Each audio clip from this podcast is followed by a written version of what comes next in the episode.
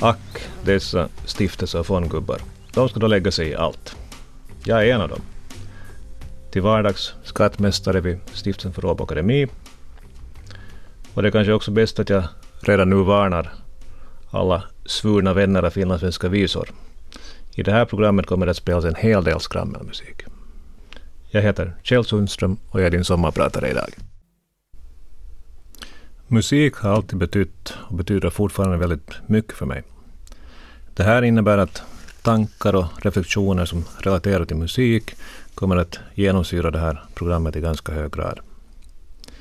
Jag är en musikalisk allätare i den bemärkelsen att jag, jag är beredd att lyssna på det mesta. Jag byter så att säga inte kanal bara för att ett musikstycke representerar en viss musikstil. Om jag sen gillar vad jag hör är en annan fråga. Det gör jag nämligen inte. Bakgrundsmusik, då jag jobbar, läser eller åker hiss, det är ingenting för mig. Antingen lyssnar jag aktivt eller så föredrar jag tystnad. I de här allmänna tankarna om musik ligger också ett litet ställningstagande inbakat. I musik och kultur, kulturkretsar tycker jag att man förvånansvärt ofta stöter på personer som svär vid en enda tro, om det sen är klassiskt, jazz eller heavy metal, och som dömer ut allt annat. Varför dessa skygglappar? Vad blev det av toleransen och öppenheten egentligen? Den resa som jag gjort med start från barndomsåren i Korpo, via studier i Åbo, till 1980-talets bank och finansbransch i Helsingfors, därefter med egen familj ute i Europa och mer eller mindre av en slump tillbaka till Åbo. Den här resan har också åtföljts av musik som jag starkt förknippar med de här faserna. Mitt sommarprat kommer också att handla om den här resan och några av de tankar och åsikter som vuxit fram under resans lopp och som jag gärna delar med mig av. Utbudet av fritidsaktiviteter var ganska, eller lindrigt sagt begränsat, då jag växte upp i Korpo på 1960-talet. Oberoende av om man jämför med modern tid eller den tidens mera urbana miljöer. Att läsa och lyssna på radio var några av de givna alternativen. Det är ungefär här mina barn brukar sucka och slänga in sina spydiga kommentarer om att ja, han skidade ju i skolan också. Det är väl deras favoritkommentar. Mitt musikaliska medvetande väcktes troligen av rundradions gåva i tonen med Anders G. Lindqvist i, i medlet av 60-talet. Och därefter följde många timmar vid radion. Diverse listor på Sveriges P3 som man kunde höra på i, i Korpo. Smultronstället med Ronny Österberg och Mikael Wik. Heikki Harmas Poppelen tänään och Jake Nymans Kovanpäivän ilta. Ni som är födda på 50 och 60-talet förstår nog vad det här handlar om. Överdosen av framförallt anglosaxisk populärmusik har lämnat bestående men. Här tänkte jag också ta mod till mig och avlägga en bekännelse. Så här offentligt. Det är nämligen så att jag gillar countrymusik. Och det här är ju en musikgenre som väcker blandade känslor. Vissa plockar ungefär fram spypåsen när de hör tonen av en stilgitarr. Och jag har också en god vän som berättat att uh, hans tycke för country var en välbevarad hemlighet under många år. Och först då han hade träffat ett tillräckligt antal likasinnade, däribland mig, så vågade han komma ut ur skåpet. En fantastisk countryartist, Emmylou Harris, besökte Finland i slutet av maj och publiken i Finlandiahuset fick njuta av countrymusik då den är som bäst. Sebastian Bergholm skrev en recension på, på Svenska Yles webbsidor som fångar konserten i ett nötskal egentligen. Här citerar jag. Där sitter jag i stolen och kippar efter luft. Mina ögon är som en gammal bils immiga vindrutor som måste torkas av. Förgäves. Det var precis så det kändes. Skattmästare Sundström är din sommarpratare idag. Om någon förundrar sig över titeln skattmästare så kan jag berätta att det har ingenting med skatter att göra. Det betyder i praktiken att jag är operativt ansvarig för Stiftelsen för Åbo Akademi. I praktiken fungerar jag som en verkställande direktör. En person som påverkade både min musiksmak och tycke av annat slag var min stora syster som, som gick bort vid alltför ung ålder för cirka tio år sedan. I och med att hon var sex år äldre än jag så fick jag mina föräldrars välsignelse för diverse upptåg och idéer under förevändningen att Pian är ju med och kollar. Ni bör inte vara oroliga alls. Jag tror inte att mina föräldrar skulle ha varit alltför lyckliga om de hade sett oss på de klubbar i London i mitten av 70-talet dit vi sökte oss för att lyssna på vissa band och artister. Klubbar där två skärgårdsbarn nog aldrig egentligen borde ha satt sin fot. Men föräldrarna behövde ju aldrig få veta. Det hände också en gång att, att hon hoppade på flyget för att besöka mig i San Francisco där jag vistades en längre tid mot slutet av 1970-talet. Den här resan hade föregåtts av ett brev från mig till mina föräldrar, ungefär i stil med Cornelius Vreeswijks brev från kolonin. Hejsan morsan, hejsan stabben. Här är brev från älskenkrabben. Stor barack med massa sängar. Kan ni skicka mera pengar? Mina föräldrar kanske inte litade på posten eller banköverföring i det här avseendet, utan de skickade min syster som kurir. Kanske de också ville ha bekräftelse på att allting stod rätt till. I något skede under tonåren så hade en naturlig arbetsfördelning uppstått mellan min syster och mig. Jag övergick till aktivt musicerande under ett antal år och hon valde att gå i riktningen färgform. Jag är inte någon aktiv musikidkare längre. Jag ser mig själv snarast som en musikens bänkidrottare. Däremot har mitt intresse för design, inredning och arkitektur vuxit sig allt starkare med åren. Min fantastiska syster är den som väckte mitt intresse för det här gebitet. Under 1990-talet och in på 2000-talet så bodde jag och jobbade utomlands med en växande familj som vande sig vid att städa garderoben och ja, så där vart tredje, vart fjärde år och flytta. Om inte från land till land så åtminstone byta bostad. Omfattningen av och utmaningen i den arbetsinsats som krävdes av min fru to keep the show on the road, om jag får använda mig av ett engelskt uttryck, och den kontinuerliga anpassning till nya skolmiljöer, kompisar och språk som krävdes av barnen, det har jag nog förstått först långt senare. Under de här åren var man själv så uppslukad av sitt jobb och i ärlighetens namn också kanske av sig själv, så att den verkliga förståelsen och delvis också uppskattningen uteblev. Tröskeln för mig och min fru att då med två små barn flytta utomlands i början på 1990-talet var låg.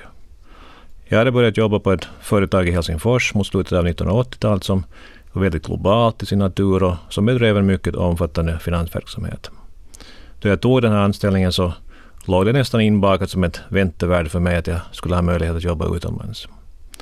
Att det sen blev så många år som det blev, visserligen inte genomgående hos samma arbetsgivare, men ändå från 1992 till 2005, hade vi nog inte kunnat föreställa oss.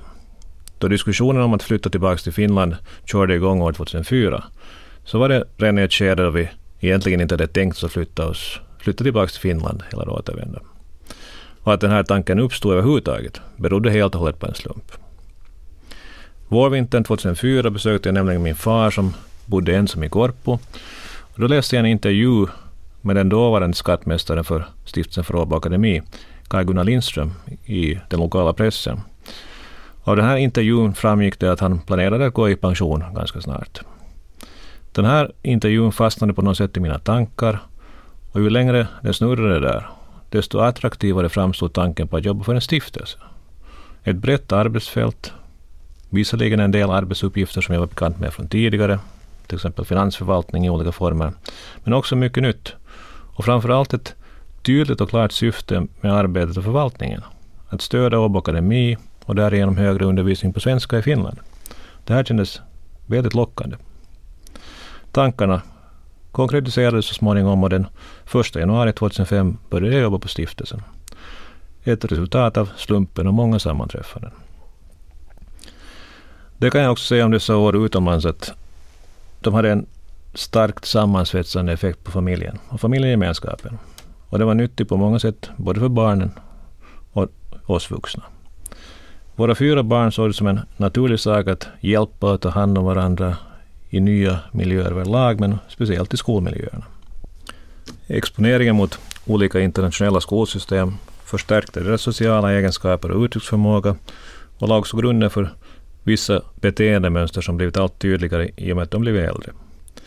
De uppvisar, kan man säga, total avsaknad av överdriven respekt för auktoriteter och styrs ganska långt av en allt är möjligt-attityd. Att den här tiden löpte så smärtfritt och är ett positivt minne idag är långt min fantastiska frus Lauras förtjänst.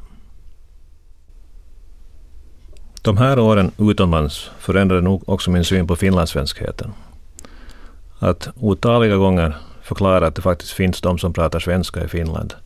Eller att varje år skicka tillbaka den svenska flaggan med barnet till skolan efter höstterminens första dag med en förklaring om att vi faktiskt är från Finland fast barnen pratar svenska.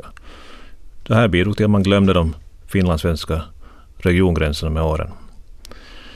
Då man har lyckats få en icke-nordbo att förstå att man pratar svenska i Finland som ett andra nationalspråk, då har krafterna vanligen redan sinat för desto fler förklaringar.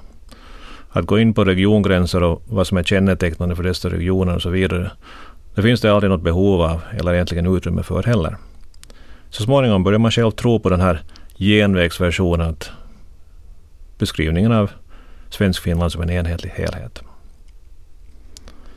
Utomlands glömde man saligen den finlandssvenska vardagen med regional knabb och ganska enkla frågor som antar orimliga proportioner så fort någon lyckas baka in en regionalpolitisk dimension i det hela.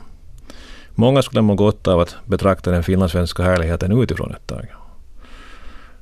Det blir som mest frustrerade över frågor som till exempel sammanslagningen av vissa yrkeshögskolor. Då brukar min kloka kvinna där hemma vanligen lyckas övertyga mig om att sunt förnuft kommer nog att segra i slutändan. Bland de projekt som jag jobbat på under det senaste året framstår ett som speciellt intressant, ja rent av roligt. Och det var definitivt av överregional karaktär. Det projekt som jag har i tankarna är invigningen av Campus Allegros konsertsal som gick av stapeln i mars i våras. Campus Allegro är ett kvarter i centrum av Jakobstad som stiftelsen renoverat och byggt för ett antal utbildningar, bland annat musik och bildkonst.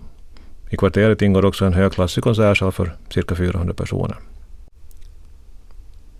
Min tanke bakom invigningen av den här konsertsalen, en tanke som jag fick stöd för av min styrelse, som de ska ha ett stort tack för, det var att ordna en storskalig invigningsfest som lyfter fram satsningen som finlandssvensk, hellre en lokal satsning, och som lyfter fram musikalisk bredd.